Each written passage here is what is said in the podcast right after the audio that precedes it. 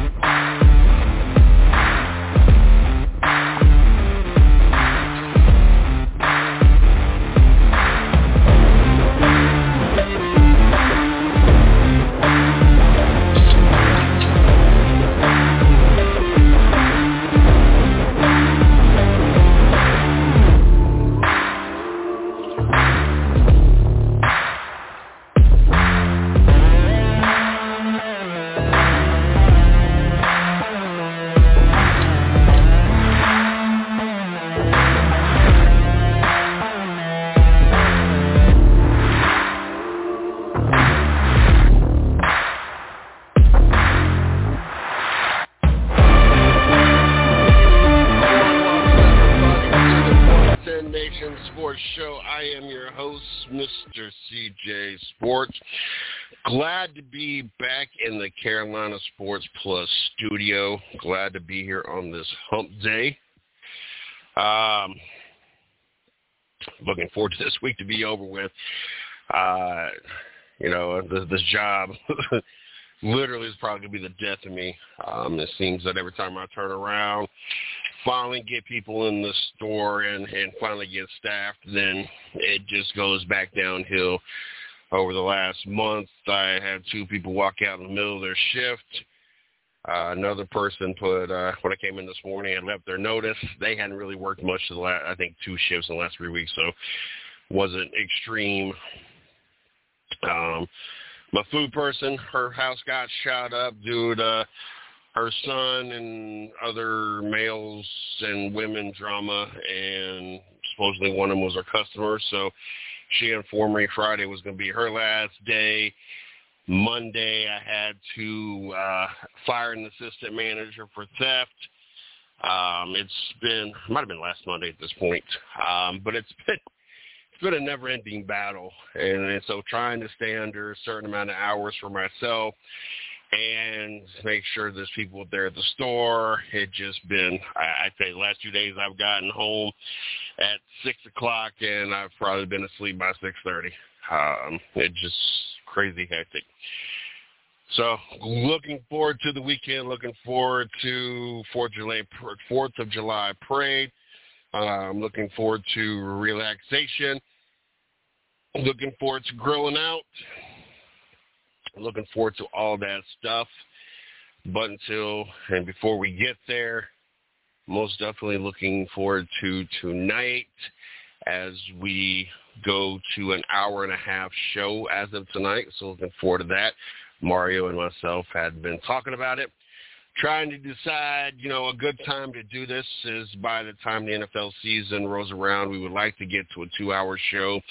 Most of the shows, we don't even get through all the topics we had in mind and planned for the show.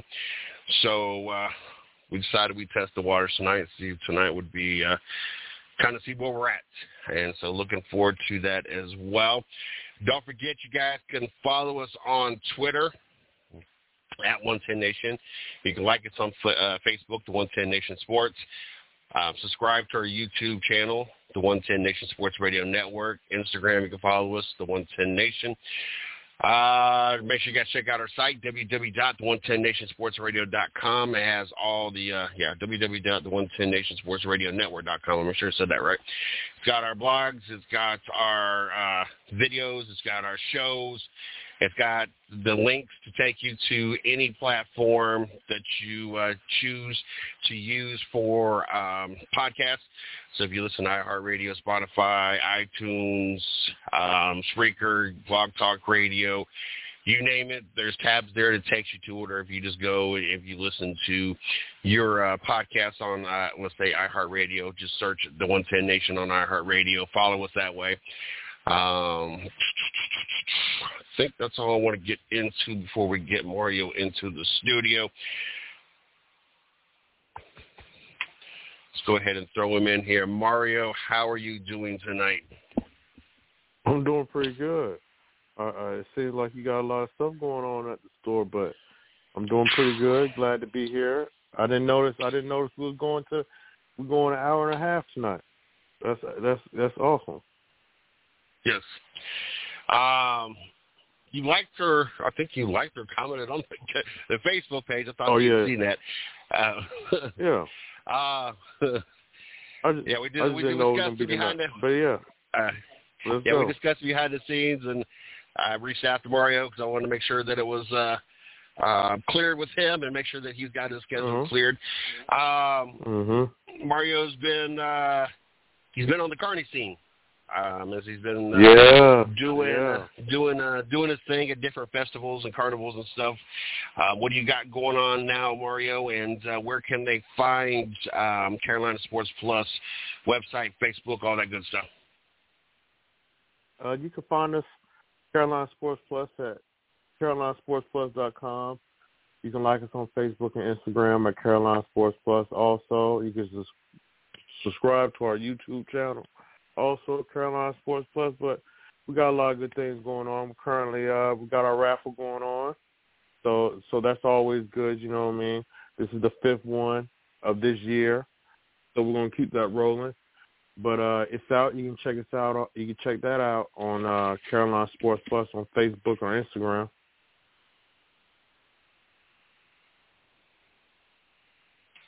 With work and everything, I've not had a lot of time to send a lot of topics over. So on a night that we go to an hour and a half would be a night I probably have the least amount of topics that I've sent over to Mario.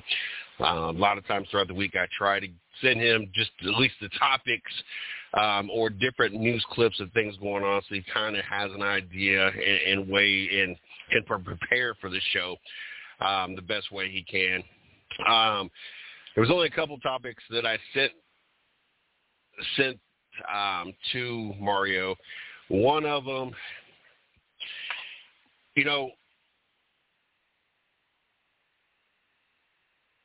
our lifetimes, we only get to experience that generational player, that player that when you look back or in the history books, when my kids or maybe even my kids' kids are looking in the history book and we're talking about some of the all-time greats or the best to ever do it, you don't get too many in each generation. We've kind of been fortunate with the Michael Jordan thing. I think we were kind of still young, so we got to experience it, but not maybe so much appreciate. We had to appreciate it more from the highlights and the series they came out with, and really appreciate it.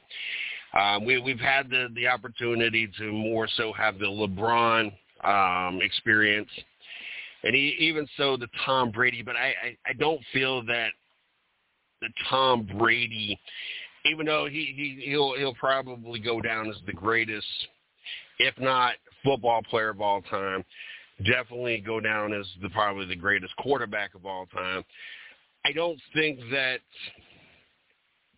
And I could be wrong. You could see this possibly differently than I do. I don't think he was a generational talent. I mean, hell, he was drafted, the 199th pick out of Michigan. He was more of a product. It wasn't like his arm wowed us.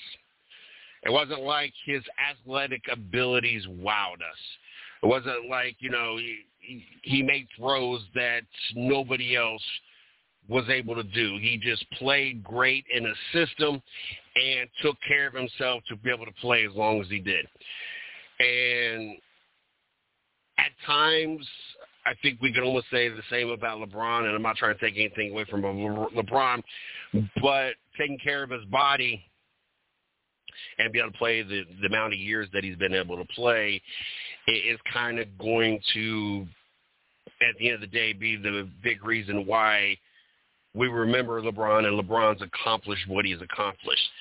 And don't get me wrong, physically, I think all of us, especially males, would give anything to have his physical abilities. But there's nothing that he really does other than being having the the basketball IQ that he has. I don't think anything outside of that puts him above and beyond and makes him this generational athlete, like, oh, my God, he did this more than anybody else or better than anybody else, other than just being able to have this basketball IQ and really be able to, you know, kind of lead teams to championships. I think this player right here that I'm getting ready to talk about might be the first one, and we're at the front end of this.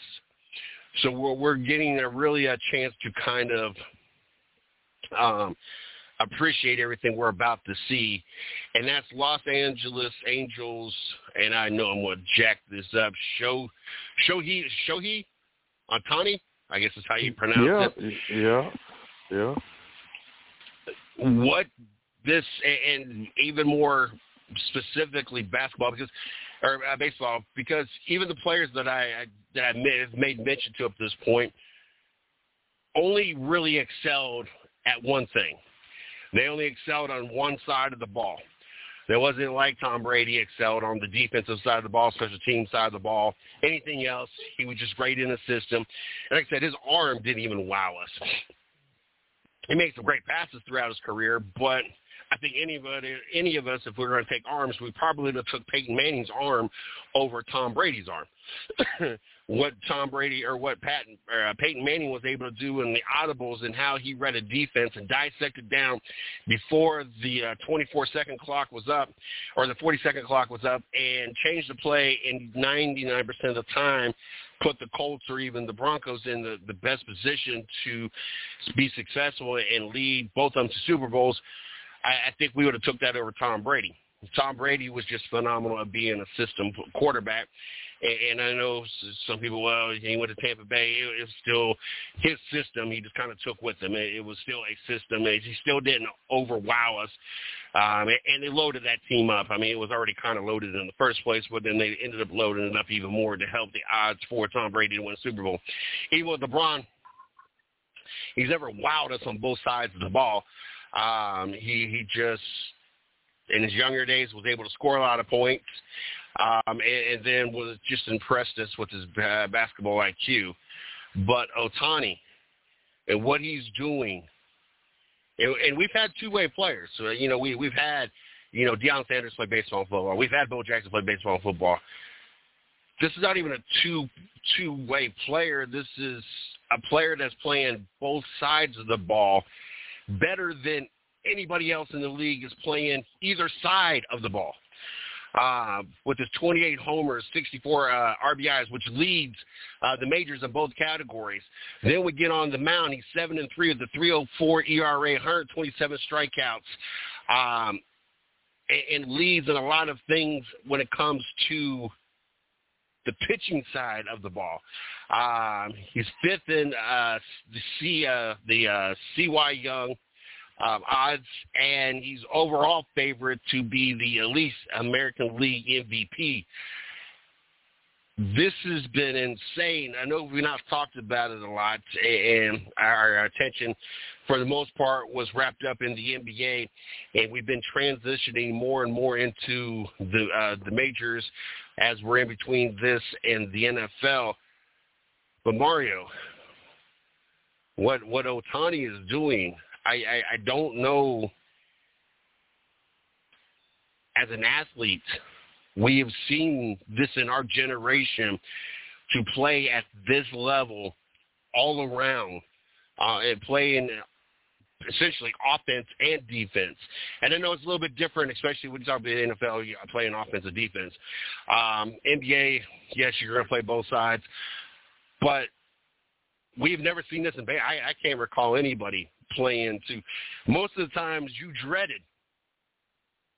I don't think I can ever remember a time in either playing baseball or watching baseball that we did not, even as a fan, dreaded our pitcher to come up and bat. And to have a pitcher that is leading the majors in home runs and RBIs, he leads in slugging percentage, on base percentage, batting a .304. I don't think any of us ever thought we would see this out of a pitcher. Yeah, it's definitely good to see. And he's doing some good things on the plate and on the mound. So I would put him up there. I'll put him up there so far as what he's doing is great. I would like to see him win the MVP, of course, but down the road I'd like to see him, win a championship. But as far as what he's doing for the league is good.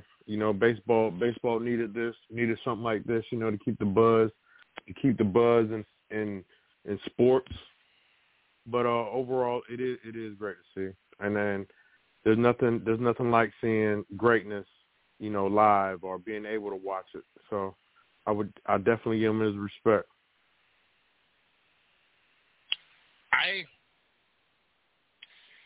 I am lost for words when I'm sitting in here and watching the highlights.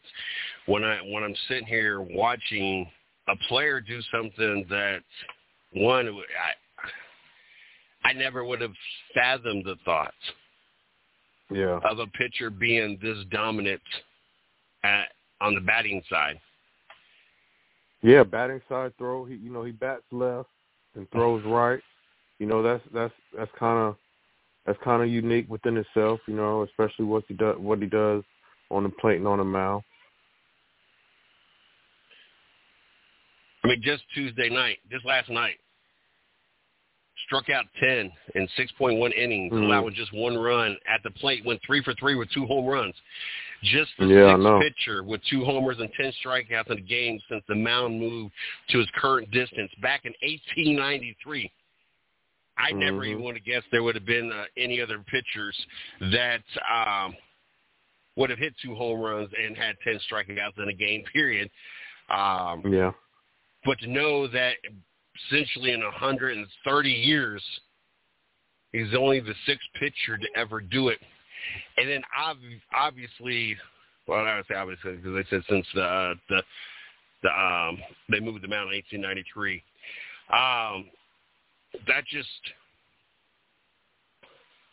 it's just crazy. Like, and I don't want to take anything away, and I know it kind of sounded like I was taking away from LeBron and Tom Brady, because what they've accomplished in their sports has been phenomenal. And like I said, at the end of the day, they will go down as, if not the greatest, one of the greatest all time of their respectable sports.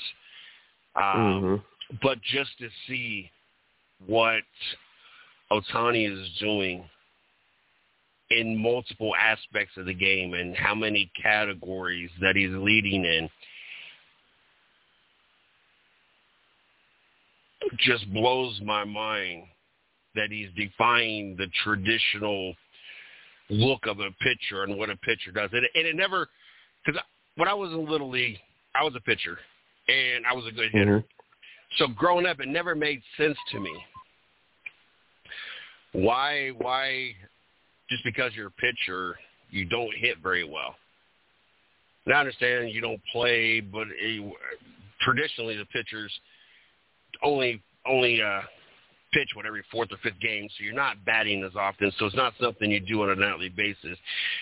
And of course, now with the DH and everything, and it kind of changes it up. And, someone like Ohtani could bat every night because he now could be the DH and everything else. But you would still think that the pitchers would still know how to bat well and would, hell, you got nights off on a regular basis to practice more. It's not like, you can't go to the batting cage 2 or even 3 of the nights off or take a hitting practice 2 or 3 nights that you're off and worry about wearing yourself out because you're not going to play anyway. So I never really understood why pitchers were such horrible hitters. Then you have someone like Ohtani that just takes this to a whole different level and is able to lead in so many categories on both sides of the ball. It's just crazy to me, and I agree.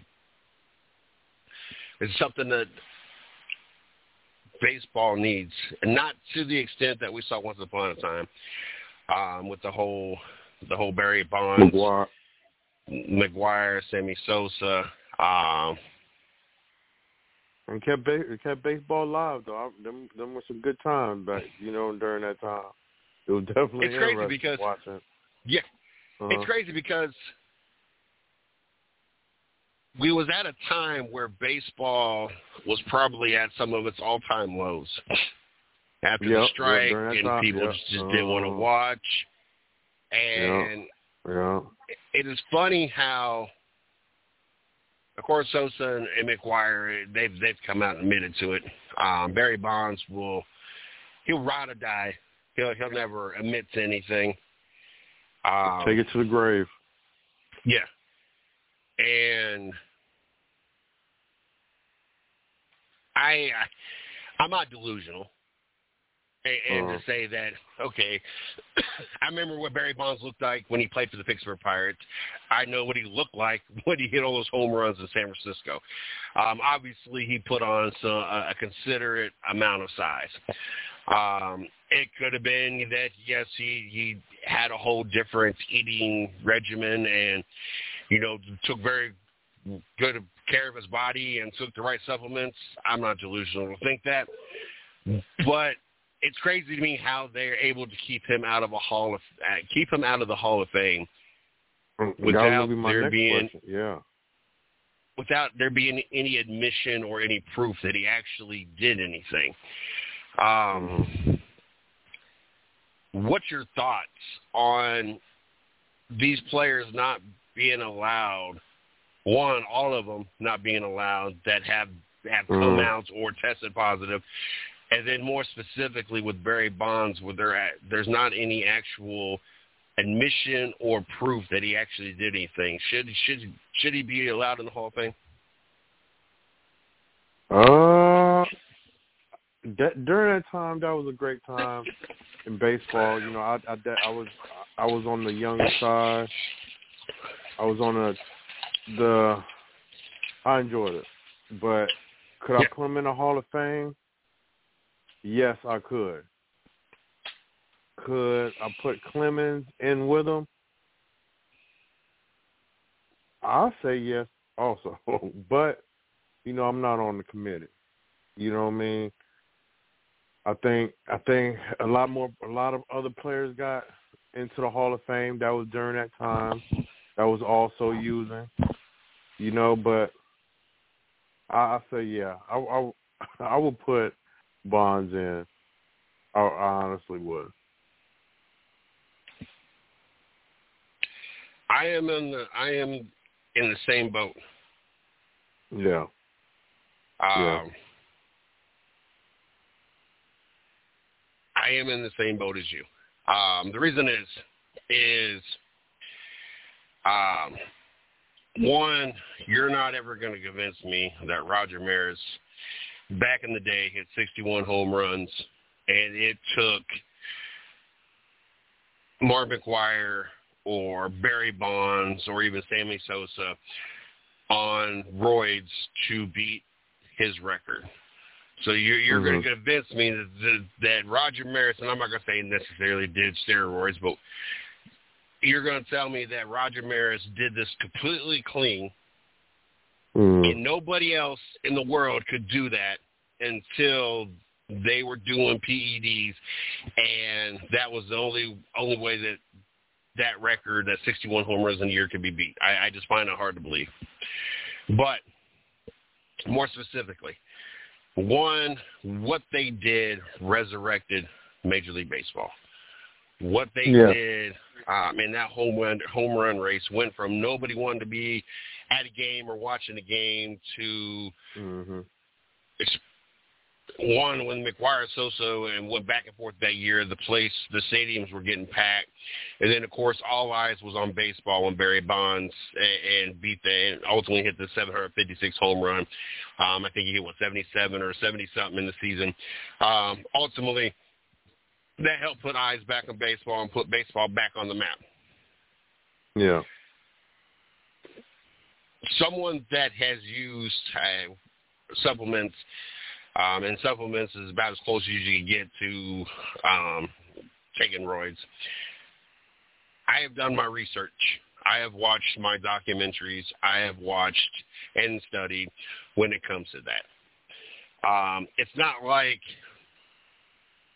taking these different things improve their eye-back coordination or made them run faster or do anything that, like, all of a sudden they're running the flash-like speeds and had Superman-like strength.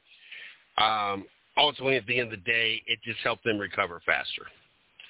Mm-hmm. Where the whole roid issue and a slippery slope for me is where, and them not allowed to be in the Hall of Fame, is all the technology that we've gotten over the years, all the advancements, all the different types of creatines. And right now, when you go into your GNCs and you go into this place and you go into that place, even the stuff you can take that wouldn't come up positive for anything is so advanced that you're going to tell me that it doesn't give the player today any kind of advantage over the player of yesterday.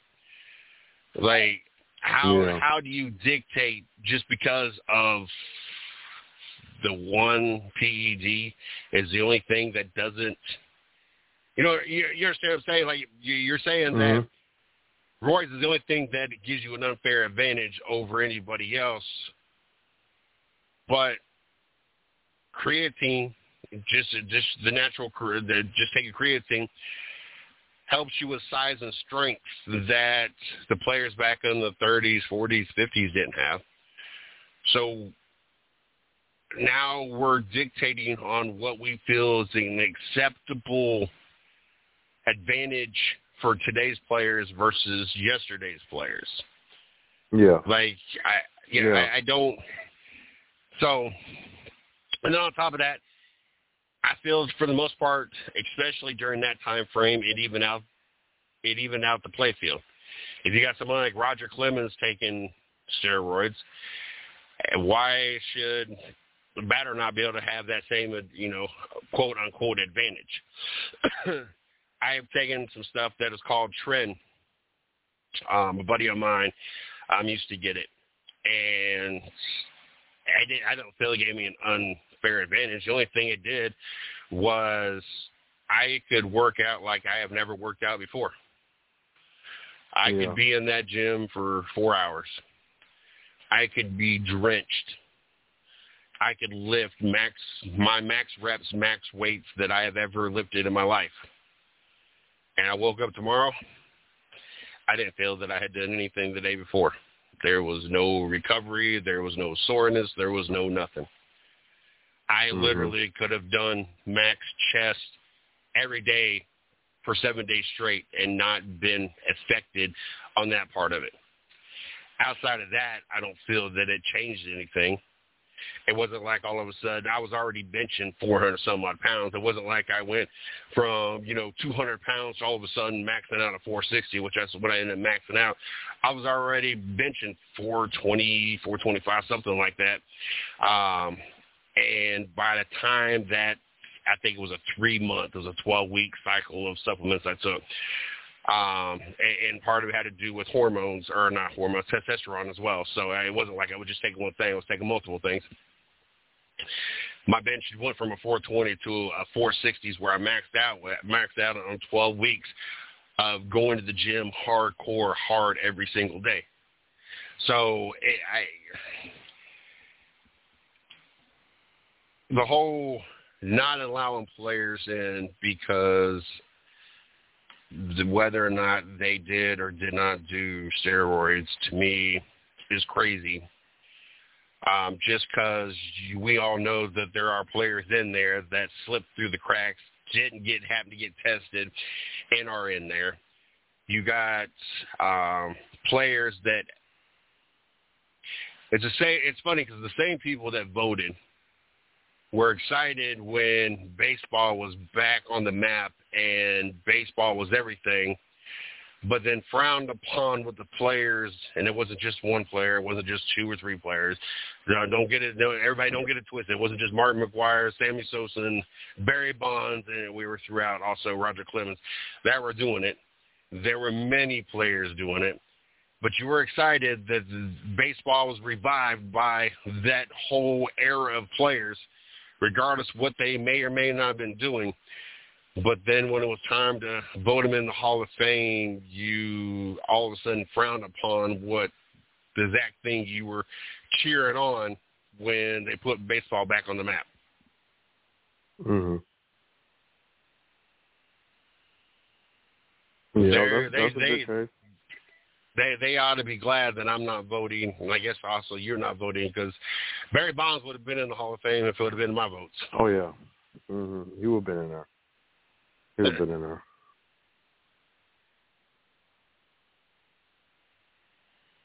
Oh, Lord. That buzz in Cincinnati is for real. It's starting. It's finally starting to catch here a little bit. Not as much. And I talked about this.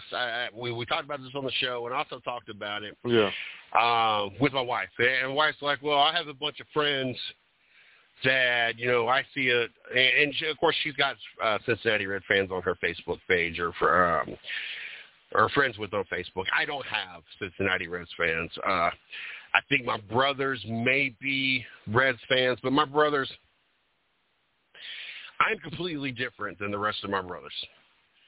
My oldest brother, who passed away, I want to say a handful of years ago at this point in time, was a big NASCAR. I'm not going to say big. He was a NASCAR fan. That's who I went to the Daytona 500 with. I went to a couple July races at Daytona with him. If we talked any sports, that was what we talked. Someone that lived right by the Daytona track. He was a fan of NASCAR, but he wasn't a huge NASCAR fan. Then the next brother down I ain't talked to in 10, 15 years. He is a Cincinnati. I'm going to say he is a fan of the Bengals, and he is a fan of the Reds. He will go to a Reds game. He will go to a Bengals game. He likes NASCAR, or did at least like NASCAR as well. But he's not the fan, not the fan per se, just a fan of. He doesn't know a lot about his players. He doesn't keep up with the stats and that kind of thing. He's just a fan of. Yes, we won. Yes, we're 5-0. Yes, we're 6-3. He'll know those stats, but he's not going to know Joe Burrow went 17 for 21, 355 yards, 2 touchdowns, an interception kind of guy. And then you got the two younger brothers who are fans of the Bengals, and that might be the extent of it. But I'm only friends with the two younger brothers, so I don't have a lot of Cincinnati. And then when it comes to Ohio, I have more friends on Facebook, and I talk to more people that are from North Carolina or live in North Carolina than I do in Ohio. With the family life, especially my work schedule, and then also the DoorDash schedule, I don't have what I would call a friend in Ohio as it is. I have more friends, and when I go to North Carolina, I spend more time with people in North Carolina than I do the rest of the year while I'm in Ohio. So I don't have it on my timeline. So the wife's like, oh, there's Cincinnati stuff all over my timeline. I see Cincinnati this, Cincinnati that. Since I've posted a few things, we all know that Facebook watches our phones and watches what we type and talk about. There has been a lot more Cincinnati stuff in my feed, not from people that I'm friends with or stuff like that, just in my feed. But when it comes to, and I pointed out to this to her, though, and the same thing I pointed out on the show, you know, the Bengals on this run and doing these things, it would be who day this and who day that, and you see Cincinnati Bengal jerseys and Cincinnati Bengal T-shirts and coats and hats and everything else because that time of the year. I'm still not seeing Cincinnati Red stuff. I'm not still seeing Cincinnati jerseys. I think I might have seen a jersey the other day. I can't remember. And I think that jersey I saw might have been last Friday night, and that's because we was at a Dayton Dragons game, which is the high A affiliation of the Cincinnati Reds. We had a game Friday night. Actually, the Dragons didn't even have their first hit until the bottom of the seventh. We ended up scoring three in the bottom of the seventh, ended up winning that game 3-1.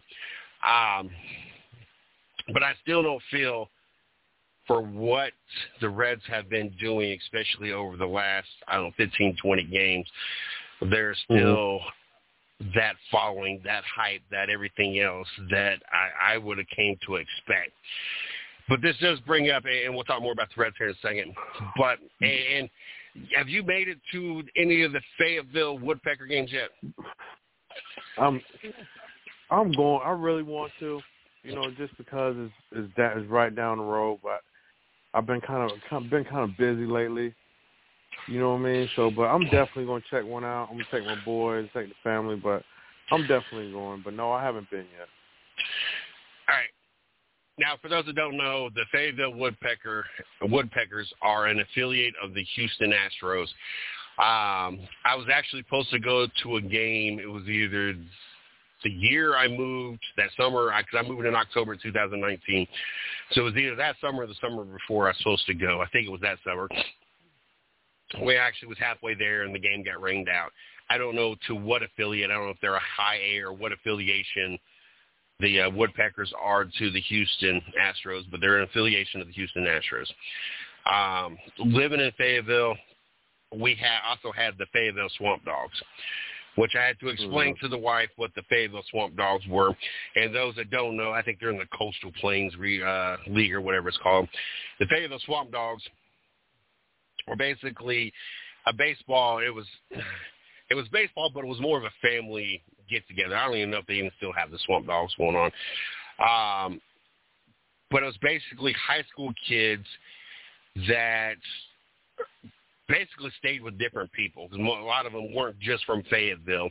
You would have people that were affiliated with the program that would let these kids come stay, rent a room out or whatever. And basically the summer between their high school and college, they would come play baseball for the Fayetteville Swamp Dogs or different affiliates of that league, same thing. But what made it a little bit different, other than there was really no affiliation to any high school or any Major League Baseball team, is in between every single inning, you had a family fun event, like kids out there in pie throwing contest or doing this or doing that. It was activities in between each inning. So it was a more of a fun family fun time with baseball in between, but it gave those kids that between high school and college something to do. So they got them to play baseball and kept them in shape and just kind of let them fine-tune their skills. But rewind back to the main point of this. I get to go to, and we do partial season of the Dayton Dragon. We split a half. We split a half home game, so there's 66 home games. We got 33 of them, and then we split them three ways amongst each other. My mother, my sister-in-law, and myself. I think we're trying to expand that this next year. I'm not 100% sure. My mom keeps saying this. I would love to. Eventually, I'd like to get to a point that when I retire, I just have a full season, and I can just go whenever I want, as often as I want. And even more so now to the point where I'm getting at. I never really thought about this, Mario. All the games that I've gone to over the last couple of years, even before I got season tickets. As a matter of fact, I reconnected with my wife the weekend. It was like the first weekend of April of 2019. I came back, I want to say it might have been the first weekend of May. It was the first weekend of May or April, but I came back at the beginning of every month. But I was back the 4th of July weekend. Or no, I'm sorry, the first weekend of June. As a matter of fact, I came in town the morning of June 1st. The wife and I had a concert. We saw Travis Tritt and Charlie Daniel Band. I poke at the wife for this because I tell her is when she made us official June 1st. She doesn't like that I poke at her for it. essentially some guy saw the picture of us at the concert. She posted on Facebook and basically was inquiring because I guess he was trying to talk to her, and so he was inquiring, and she's like, are we dating? Are we boyfriend or girlfriend? I forget how she worded it or what. And I said, sure. So that was kind of how we became official, but not came official. But I use that as our official. We use that as our official date of dating. And I always tell her she's the one that made us official. June 2nd, when we went, I actually met the kids for the first time. We went to a Dayton Dragons game. It was an afternoon game. And so, or actually, I think it was a 1 o'clock game, but I didn't get on the road until 5 or 6 o'clock at that Sunday night. It was a late night for me because it's a 10-hour drive back, and you didn't hardly sleep, so I was constantly had to pull over and take a nap here, take a nap there. But I've been going basically. Long story short, I've been going to Dayton Dragon games since June of 2019. We eventually, for the last 2, maybe 3 seasons, we've been doing the partial seasons. Or splitting the home games or whatever. I never really thought about this, and this is why I asked, because once I say this, I think you'll realize what the possibilities are, or where I'm going out with this anyway. I never realized while I was sitting there that I would be potentially seeing the next big thing in baseball. In other words, I didn't realize when I was watching De La Cruz last year play baseball that I was watching the De La Cruz that we're watching this year. Like, yeah. I didn't have that thought process. I didn't have – I don't know if the word appreciation is the right word for this, but it never crossed my mind I'm going to be watching this guy play Major League Baseball. I am going to be watching this guy tear up the major leagues. I'm going to be watching this guy do things that other players have never done, or we're going to be talking about, like we were talking about De La Cruz for this last, I don't know, 2-3 weeks. Yeah. And so Friday when I'm sitting there, because there's a guy, and I can't think of his last name. He's a big Hispanic dude. Like, the wife jokes talking about he looks like a grown man out there with a bunch of boys. Like, the old dude plays first base. And it's like Aruba or Raba. I don't know his last name. I mean, he's got like 7 home runs. He bats like .250. She said he looks like a football player, and he does. He looks like a football player out there. He's a big dude. He looks like if a fight was ever break out between the two teams, that he would clear the both sides benches. Like, he's a big dude. And now I'm sitting there. As a matter of fact, if you guys watch, There's Only One Nation, episode 9, this last episode to come out this last week, actually came out on Sunday instead of Saturday this week. I actually, the batter from the game that I record on Friday night was him. That was the last clip, last day of clips that I put on that video. But I'm sitting there at this game, and it clicked in my mind, like, I could be watching the next De La Cruz here. Like, which one of these players? Like, you start to sit there and you kind of look at things a little bit different when you're sitting here watching, and you'll be able to do the same thing if you get to go to these Woodpecker games. Like, who's going to be the next De La Cruz? Like, who is everybody out? And I think the coolest thing about it is everybody made this big deal about De La Cruz. And I'm sitting there thinking, man, I've been watching this dude for a year now. Like, where y'all been? Like, I know where y'all been, but, like, where y'all been? Like, I know that I have an unfair advantage. And if you get one of those players on your, especially the farm teams, that you get to know before everybody else, is kind of one of the coolest things to get to experience. Like, now I'm going to these games like, which one of y'all now that I get to watch? Which one of y'all that I am not really appreciating what I'm watching right now because I didn't really appreciate it. It was fun to watch De La Cruz. We cheered him on.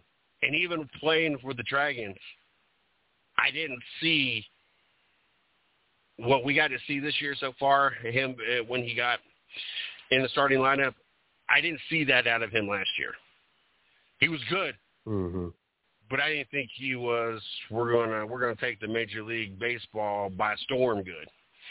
And I hope it doesn't fade for him. As much as I am not a Reds fan, I hope this is something that, you know, continues on for his career and he ends up making a big name for himself.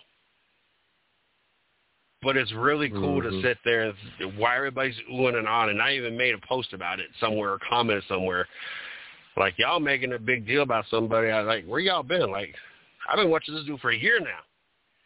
And that's one of the cool, that's why I was asking, because I know you talked about it, and I know your life is hectic. I know, especially with you trying to continue to build your business and build your company and everything else, that I'm going to say, I know you're busy. Let me say, I can only imagine how busy you are, because I am in the mm-hmm. unfortunate still part of my life where I'm helping someone else build their business for nickels and dimes versus getting to do my own thing. So I can only imagine what it's like trying to build your own business, have all the responsibilities, all the finance, everything that you go through on a daily basis, weekly basis, and everything else. But I hope you get an opportunity not just to go out to one game or two games, but get an opportunity, because the prices, and I'm assuming they're the same as Fayetteville, probably even cheaper in Fayetteville, I don't know. Because cost of living, things are, like gas is like 20 cents higher. That was one of the things when I was home both times that I did appreciate was, especially the gas prices being, but things are, cost of living is cheaper down south than it is up north. Mm-hmm. I think the only thing that's cheaper up north is, I don't know why, but the alcohol. Alcohol is much cheaper up here. But then the cigarettes, of course, being out there in tobacco land, cigarettes and tobacco are much cheaper down south. But I hope you get an opportunity to have a chance to experience what I got to experience when it comes to this, and get to go to multiple games. Like I said, it's a crazy feeling to. Now, I was sitting there Friday, and the wife was actually glad. It's been a busy week. I felt bad, because the previous game we didn't go to. It was Friday night. We came upstairs. I came upstairs to get changed. And I made mention about being worn out. And the wife's like, you know, if you don't want to go, we can sit at the house, chill out back, and not go. And I said, you know, I don't feel it. Like, so the hours I've been working. And mm-hmm. I said, I'm really thinking about it. And the wife goes, well, you know, you paid for the tickets. You know, let's go ahead and go. And I told the wife, I was like, look, I said, it's one thing if I had to work extra this week to come up with the money to pay for the tickets. And it's only 15. Even though we're in the third row right on the third baseline, right there by third base, it still comes out to like $15 a ticket. It's not even that big of a deal when it comes to ticket price. I said, but mm-hmm. even more so, it wasn't like I worked extra hard or extra hours this week or DoorDashed or whatever to come up with an extra $30 to come to the game. I said I paid for him at the beginning of the season. Yes, I paid for him, but it wasn't like it was his inconvenience. I came up with this money to buy these tickets and then decide not to go. So, which was a good thing, because by 9:30, 10 o'clock, I was passed out asleep in the chair out back and woke up like midnight because I was so tired. Mm-hmm. And so we rolled into Friday, and I was starting to feel the same way. I said, man, it's been a long week. I had to rush to get out of work. Jimmy had to rush to get home. For the second time this year, we took her car. And no, the first time we took my car, and I had left all the tickets upstairs. So we got halfway to the baseball field. I had to turn around, come get the tickets.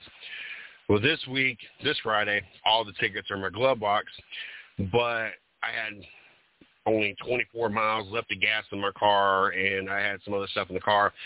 So we took her car because I didn't have time to go run and get gas and everything else. Got halfway to the ball field and realized tickets are still in the glove box. So I turned all the way around, go all the way back to get the tickets. We're in the first inning, and I'm already nodding off. The wife's like, you're asleep already. Like, my head is all over the place. And I'm nodding a little more. She's like, look, if you want to go, we can go. I was like, no, we're here. I want to watch this game. And there was a few parts of the game, like I said, it was rough. Like, we didn't get a hit until the bottom of the seventh. It was not the most exciting game at all until we got to the bottom of the seventh and things started to get a little bit better.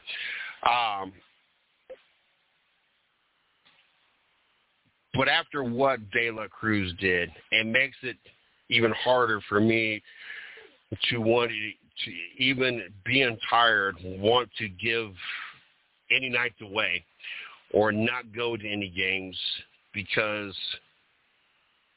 what if I miss seeing the next big thing? Like, I don't know, it's just crazy knowing what I got to watch, what I experienced, and hope that I get to experience more, even being a non-Reds fan.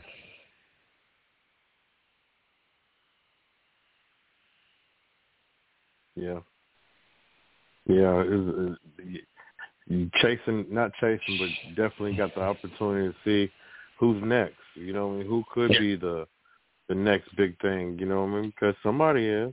You know, somebody has to take some steps to get to the next level. So I can definitely see you. And I know there's going to be people out there to be like, well, it's the same thing with college. What? To me, it's not the same thing as college. 99% of those guys that are in college, people already know about them. There's a reason why they're playing at those colleges. There's a reason why C.J. Stroud was at Ohio State. There was a reason why Bryce Young was at Alabama. It'd be more so like you caught them at high school level and you had an opportunity to be sitting there watching Bryce Young at his high school playing football and got to see him at that level before anybody else discovered him. And so, you know, it's crazy. I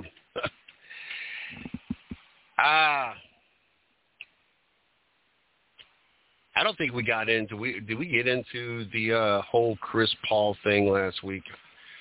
I don't even know if the trade happened before the show. No.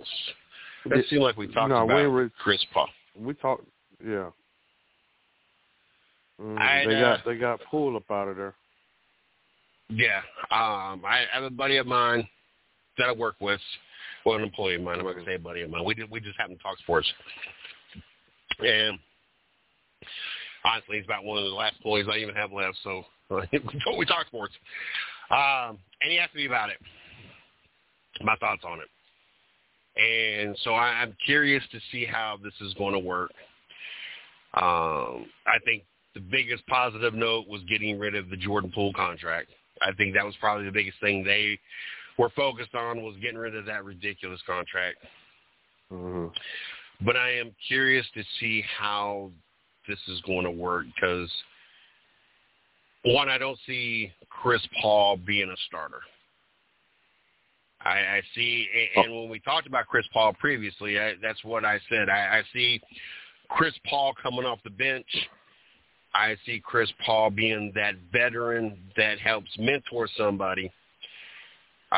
But he went to a team that he doesn't need a mentor, because you got Steph Curry there already to do that job. But you're Steph Curry and Klay Thompson. It's not like you got some rookie point guard or young point guard that you need a mentor without somebody there. But on top of that, the style of play. I mean, Chris Paul's most of his life has made most of his money off the pick and roll, and that's not how the Golden State Warriors play ball. And the pace, I don't know if Chris Paul's going to keep up. Seems that Golden State plays a more high tempo kind of game. I don't know. I'm kind of curious to see, A, if he stays. Like, I don't know if there's a bigger picture or Golden State's working another angle or this is what they're going with, but B, how two completely different styles of play at the point guard position and how you're going to get your team to transition, because you're going to be playing one style with Steph Curry on the court. And granted, Chris Paul's time is not going to be, I don't feel, a significant amount. I'm not going to say he's not hardly going to play, but compared to Steph Curry, no, it's not going to be a significant amount. I'm curious to see how this team will adjust, or will you have players that you'll bring in when you bring Chris Paul in to play a different style of basketball, because Steph Curry and Chris Paul play two different types of basketball. And then speaking of those two, there's been a lot of bad blood between those two. I'm curious if that's all been buried in. I know it was brought up, and I thought it was interesting, and if they would have never been pointed out, I never would have known this. But there was no welcome to the team, or Chris Paul's joining us, or anything, any kind of tweet, social media, anything from the Golden State Warriors. Makes me wonder how welcomed Chris Paul is to this organization. Yeah. I think if he does stay, I think it'll definitely be a switch. But as far as the pace, I can agree with that. But Chris Paul is definitely gonna set a good offensive tempo. You know, he's gonna get Steph Curry good shots off his pick and rolls. You know what I mean, off his cutting and moving and swinging. Same thing with Klay Thompson. You know, I think last year. I think they didn't have no clear point guard where Steph Curry had to, you know, initiate the offense, you know what I mean, when they got in tight positions or when they needed buckets. You know, they had to put the ball in Steph Curry's hands to make him make a good decision.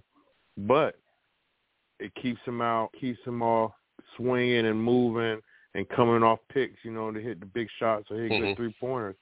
You know, so with Chris Paul, you know, if he stays on the team, I think he definitely puts, you know, better shots, selections, you know, in Klay Thompson's hands and Curry's hands. And I think Poole, you know, he was a little turnover machine, you know what I mean? He was always dribbling off his foot, dribbling off his knee, you know, in critical situations, you know. And I think Chris Paul's shot selection will be a lot better than Poole's was, you know. I think Poole was trying to figure out, you know, am I the next Steph Curry?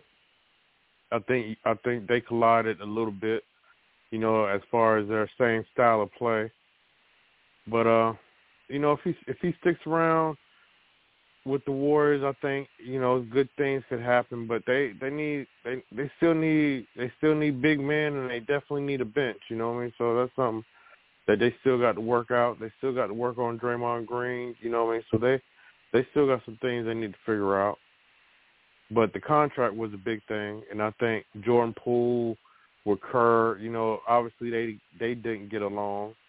You know, I think Poole got the big head, you know, after the season he had before this one, you know, and with the contract and the play style, and I think it just didn't sit right. Plus the fight, you know, there's just, you know, bad blood on the team. I think the GM it was more of the team, the coach, and the players wanted to get rid of Jordan Poole,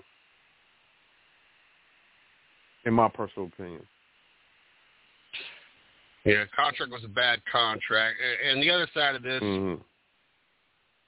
was the Phoenix Suns getting Bradley Beal, giving them the quote-unquote big three. There's video out with, I can see his face, KD and Booker, Devin Booker, somewhere out of the United States, shooting ball together, obviously working on things.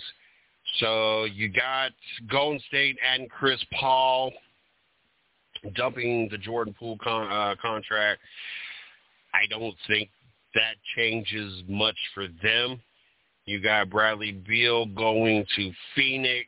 You losing your floor general, but you got younger and improvements, but I don't think much changes for them, as in the aspect I don't think anybody still is able to touch Denver. As long as Denver does not come across the plague of injuries, right now I have not seen any moves by any team that changes Denver going into the season as being the favorites to win it again, or at least win the West. I don't think I've seen anything in the East as well that would change my mind of them being overall favorites. Either of these moves change your thoughts on where we're at with Denver being the favorites? With Denver still has a good team. You know, they're still deep if they can keep everybody together. I know Brown, you know, wants to leave, but I think they can figure out a contract with him because he played a big role, you know, especially during playoffs. But I didn't really see too much, you know. Of course, the Lakers, you know, with LeBron, but there's not too much going on over there. Phoenix, you know, they got, you know, of course they got Bill, but they also still kept their center. You know, hopefully Aiden is a little bit more motivated since their coach is gone. We'll see how that works. They got to figure out, you know, who's going to want to come down here and play with Phoenix, you know, for I wouldn't say the bare minimum, but they got a lot of bench work they need to do. They still got to figure out, you know, who's gonna come in and replace these players and give them a break. But they have a good solid three players that can average 20 points or better, you know, and that's not even with Aiden, you know, coming in here and there. So that's kind of a, you know, let's see what they can do. As far as the East, you know, the 76ers are going to be the 76ers, you know. They're going to do good and fall apart, and just in my opinion. Boston Celtics, you know, they lost their dog, their point guard. So they're going to have to figure out, you know, how they're going to run that team. You know, the sixth man is hurt. They can't even trade him. So that there's some issues going on there. Are you a Hornet fan? Yeah. I mean, I'll cheer them on. You know, Dennis Smith Jr. from Fayetteville. So you know, I'll definitely be keeping out on them. But you know, during the time when I was a fan, you know, it was Michael Jordan, then Kobe Bryant, and then it kind of like, you know, faded off and just see. You know, just being a sports, you know, guy, just watching different teams at that point, just to be honest with you, even though I'm from North Carolina. Yeah. So it kind of – I can remember growing up, and of the brothers, the oldest and my youngest. Mm. I remember we was out at my father's house. And so it had to be a Friday night or Saturday night. At that point in time, we just went to my father's house every other weekend. And I remember this was the days we had Muggsy Bogues, and you had Kendall Gill, and you had Larry Johnson, and you had Alonzo Mourning. Yeah. And I can remember. I think they lost that series, but I can remember that was probably my first and most youngest memory when that arena got loud and watched the Hornet light up and you hear the buzz and everything else. And it got to a point where I was cheering for the Hornets, and that's who my brother was cheering for. Just because of the excitement, just because of the energy in that arena.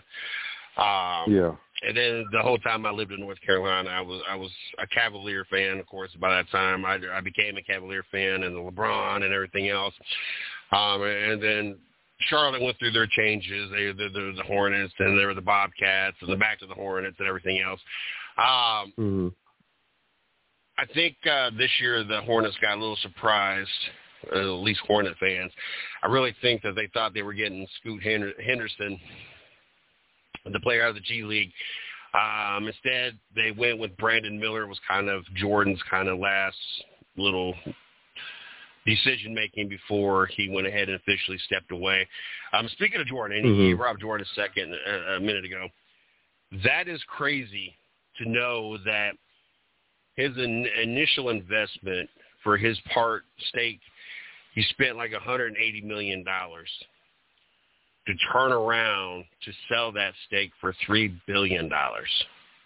Yeah. You're going to talk about an ROI, a return on investment. That is some insanity there, especially for a team that has really been irrelevant the entire time that he has been majority owner, whatever his stake was. To know that, but to know that the value of it has gone up so significantly much, it's just crazy to me. Yeah. Yeah. Power investment. I'm curious to see how this Scoot Henderson, Damian Lillard, right? There's still a lot of talk whether or not Damian's going to stay there, and especially getting Scoot Henderson and how that's going to work. And there's still a lot of talk of whether or not Portland or if Portland will trade off Scoot Henderson and get a veteran player. A lot of people feel that Portland should either have already traded, or when they got Scoot, traded off to a team with a veteran player such as the whole Zion, and to give Damian Lillard, or more so the Portland Trail Blazers, an opportunity for a championship run, versus now you're not winning a championship anytime soon. Now you're basically saying we're going to rebuild and we're going to stay loyal to Damian Lillard and let him be part of this rebuild process. But by the time this team really gets done rebuilding, Damian's going to be at his back end of his 30s and is not going to be part of this championship run. So we're gonna include you in our rebuilding plans out of loyalty because you've been loyal to us, but we don't really plan on you making it through this whole rebuild process is kind of how I take this. Yeah. I think he's gonna have to get his way up out of there. But who knows? Who knows? You know. Sometimes he talks like he wants to ride with him. Sometimes he talks like he wants to leave. So ain't no telling what he really wants to do until it really happens, you know. But it's just hard to get players to come to Portland. You got to really draft good, and hopefully players is willing to stay. But you know, nobody wants to go up there. I mean, that's just being for real. Yeah, basically, you know, you have. I never heard of a big time free agent going to Portland. Send me to Portland. I want to go play for Portland. I guess I'm different because you can send me up there. But I'm also the type that if I had a choice outside of Alaska, because I've always wanted to live in Alaska or at least visit Alaska. Ever since the fifth grade when I did we all had to do a state report on a state, and I had Alaska. Ever since then, I've always at least wanted to visit. I wish I would have got stationed there. If I would have got stationed there, I probably would have stayed in the military longer. But if I had a choice outside of Alaska, I would want to move to Montana, North Dakota, South Dakota, anywhere up there towards that direction, away from everybody. So I think I would kind of be the exception to the rule and go ahead and send me up to Portland, send me up there in the middle of nowhere, away from everything. But most people know, marketing wise, it's not good.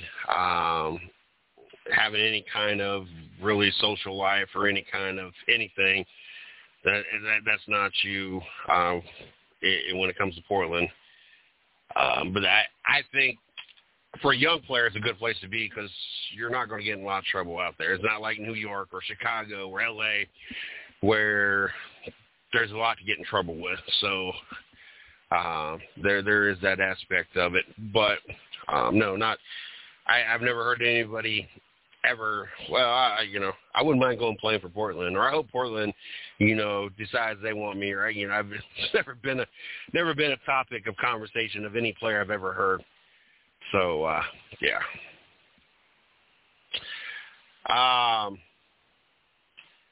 Josh Allen, Buffalo Bills quarterback, kind of threw out a comment talking about Aaron Rodgers. Mm-hmm. And talking about having one of the best arms or throwing the best any quarterback. I'm going to pull up the exact quotes here in a second, which has kind of ruffled a few feathers.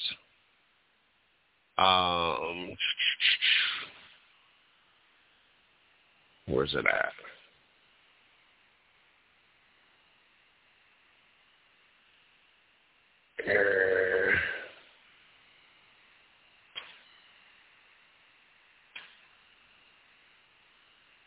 No, not going to be a dog fight.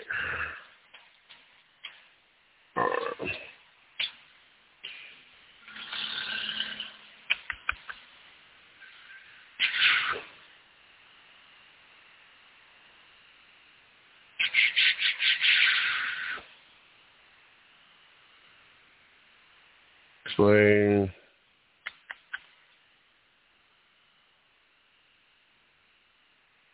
Anyway, complimented, I'm trying to pull up the exact words you said, basically complimented Aaron Rodgers, basically saying he had one of the best arms in the NFL, which, of course, you have especially those that are big-time Patrick Mahomes fans that were not real pleased or real happy with the comments that Josh Allen made. I don't think that Josh Allen's comments were that far off. Like, I understand that Aaron Rodgers only won one Super Bowl. And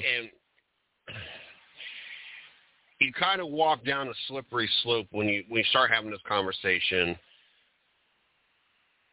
with championships and players. Mm-hmm. So I don't want to say, well, it's easier for an NBA. It's easier for LeBron to be held accountable or win championships because there's only 5 people on the court. Well, that you're also only allowed it so many players, and really after your starting 5, your roster really falls off a significant amount due to salary caps and availability and what you can have on your roster. Baseball, you kind of can be held into that same category as football because you got 8 other players on the field, and a whole different rotation of pitchers. So it's kind of a slippery slope when you talk about Aaron Rodgers. Well, he only won one championship. Well, he's only one guy on 11 guys on offense, and then there's 11 guys on defense, and there's 11 guys on special teams, and there's mm-hmm. many different factors that get to play into it. I understand all that, so I don't like making excuses. That's kind of what you're doing for anybody that says, well, he's just one player on a 53-man roster. And, well, that's fine. Tom Brady has won how many championships or how many Super Bowls?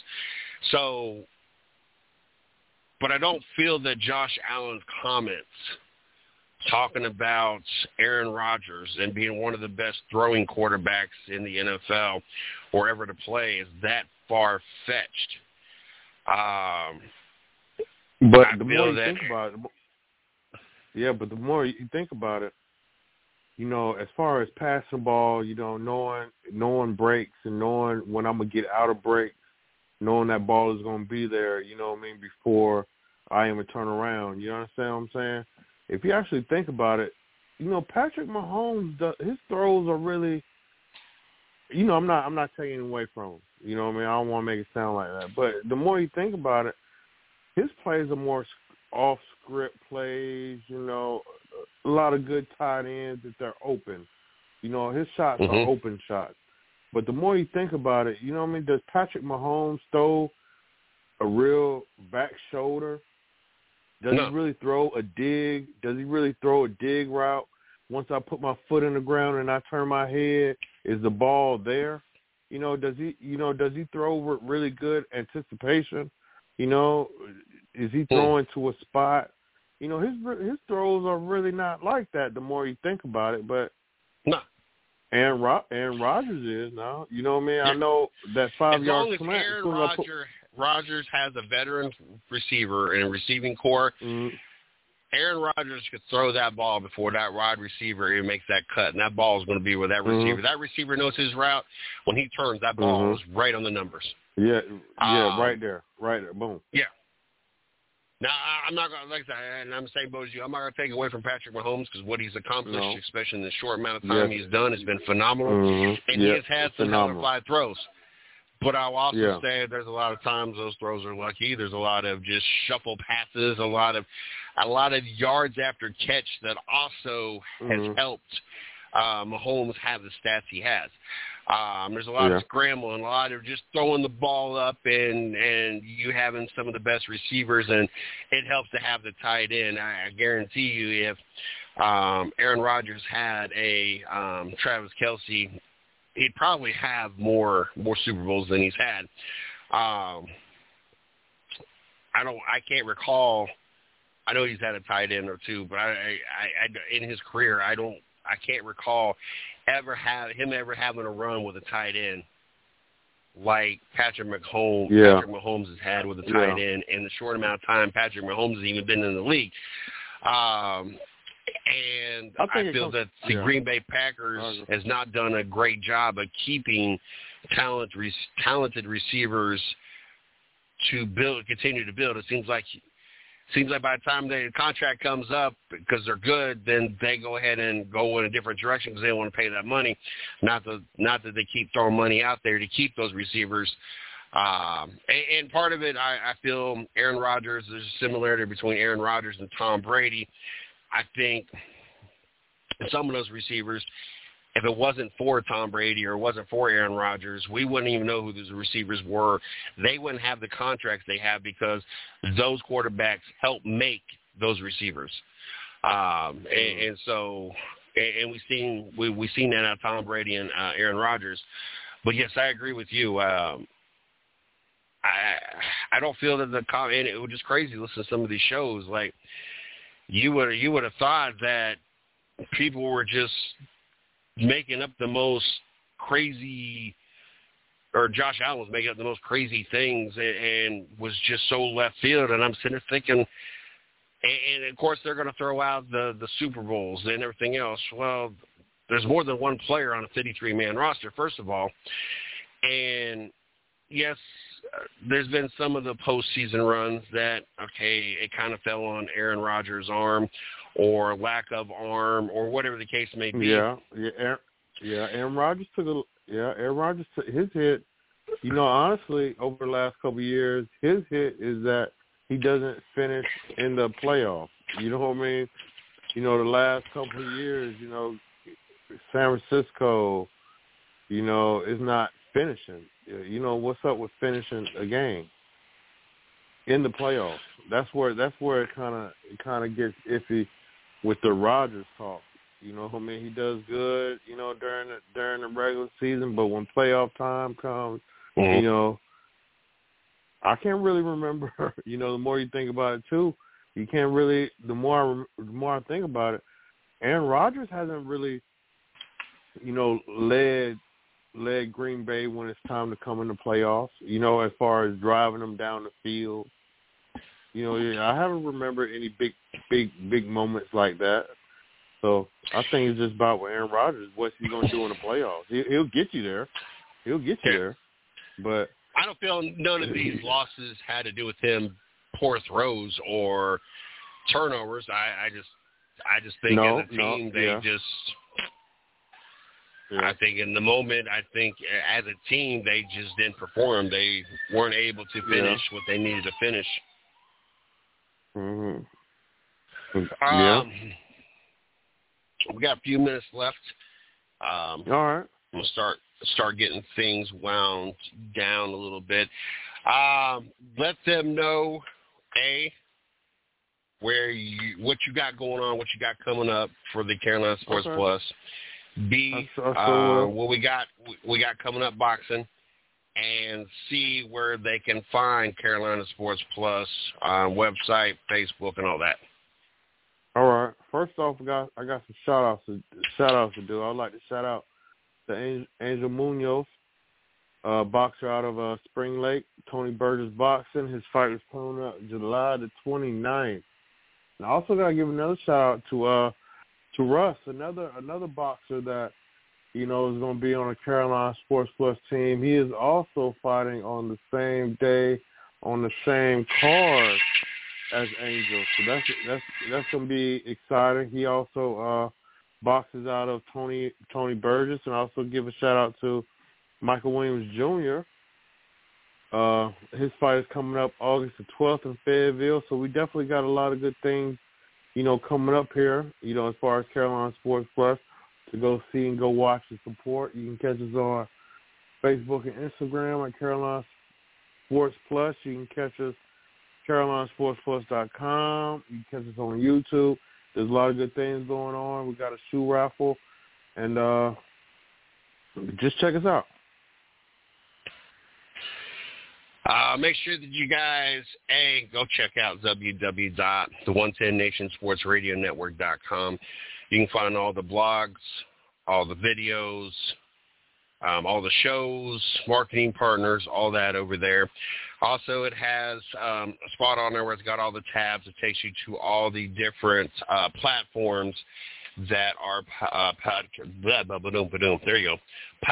are on, iHeartRadio, Spotify, iTunes, Spreaker, Google Podcasts, Stitcher, SaveOn, Podcast Addicts, Deezer, Podchasers, YouTube. All you got to do is click on any of those tabs, and it will take you over to the platform, and you can follow the show there, or just if you have iHeartRadio, Spotify, iTunes, any of those on your phone, all you do is just search the 110 Nation or the 110 Nation Sports Radio Network, and follow us that way as well. You can also catch the shows over at www.the110nationsportsradionetwork.com. Like us on Facebook, The 110 Nation Sports. Follow us on Twitter, at 110 Nation. Follow us on Instagram, The 110 Nation. And make sure you guys subscribe to our YouTube channel. We got a lot of things going on there. Got some new toys. I'm trying to figure out how I'm going to use. Excuse me, for Father's Day, I got one of those phone camera holding things. I don't know exactly what you call it. It was on the video that I did this last week. Basically, you put your phone on there. Actually, you can plug in. They bought a microphone for it. I tested it Father's Day.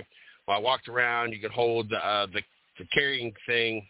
I don't know what it's actually called. So it's called, the brand name is Zudio. But like I tried to shake it and kind of jerk it like you have your phone in your hand. And you have your phone in the hand, it kind of is, it's real jerky. With this, you jerk and it hardly moves. So it makes the video very, very still. There's not a lot of jerking with the video. The issue is I got to figure out what videos I want to do. I had talked about getting this before, and I kind of steered away from getting it because I couldn't think what I was going to record to use it with, or if I had someone record me with, what I was going to have them walk around with me while I was doing whatever I was doing to record. But then I got it for Father's Day. So now I'm trying to figure out if I'm going to do, like when we do I do the promo videos, if I'm going to have the boys record me, and I kind of do different things, walk up on me, whatever, to promote the clips of the video, whatever. I'm not quite sure. Got to play with that. But we got some cool toys to play with, so we're working on that. Also, I'm supposed to be doing a radio active for the NPRL Racing League. They race on Wednesday nights. I'm not sure if they race tonight or not. I know they did race last Wednesday night. Due to the whole work situation, I have not had time to. Basically, they sent me three different point of views of an hour-long race. So I need to take clips from different point of views and do a whole radio active thing. So I got to take a break tomorrow. I only can work 11 hours before I get in trouble. So I have a long break tomorrow, so I'm going to try to work on that while I'm on break tomorrow. It kind of kills some time. So got a lot of things going on. Tuesday nights, Race Chat Live right here on the 110 Nation Sports Radio Network, 8 o'clock. Don't miss that. If you have a show and you want to syndicate it on our network to help get more exposure with our different platforms we are on and our following, or maybe you want to do a show and don't have a platform and would like to join the 110 Nation, do your show on our Blog Talk Radio, which that's the platform we go live, and then they get syndicated on everything else, just hit me up, mrcjsports@gmail.com. In the subject headline, just put join the 110 Nation or wanting to join the 110 Nation so that it sticks out amongst the emails I get. Would love to have an opportunity to talk to you and see about having you join. Or if it's other things behind the scene, you want to help us help grow our social media. If it be Instagram, if it be Facebook or Twitter or the YouTube channel, whatever, just hit me up, mrcjsports@gmail.com. Or if you're listening and you're an athlete and love to have an opportunity to come on the show and kind of introduce us, the world, to you, just hit me up as well. I definitely want to do that. I got some boxes I need to premiere and promote, but that'll be something that we can definitely talk about for next week. Most definitely. We'll definitely be back on next Wednesday night, 8 o'clock right here for another episode of the 110 Nation Sports show. I'm trying to think if there's anything else. You think anything else before we get out of here? No. Great show, and see y'all next week. Y'all have a great night. Till next time.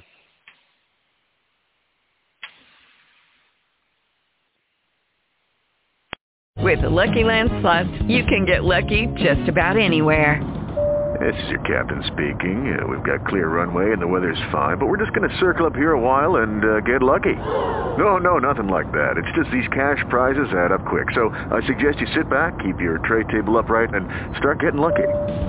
Play for free at LuckyLandSlots.com. Are you feeling lucky? No purchase necessary. Void where prohibited by law. 18+ terms and conditions apply. See website for details.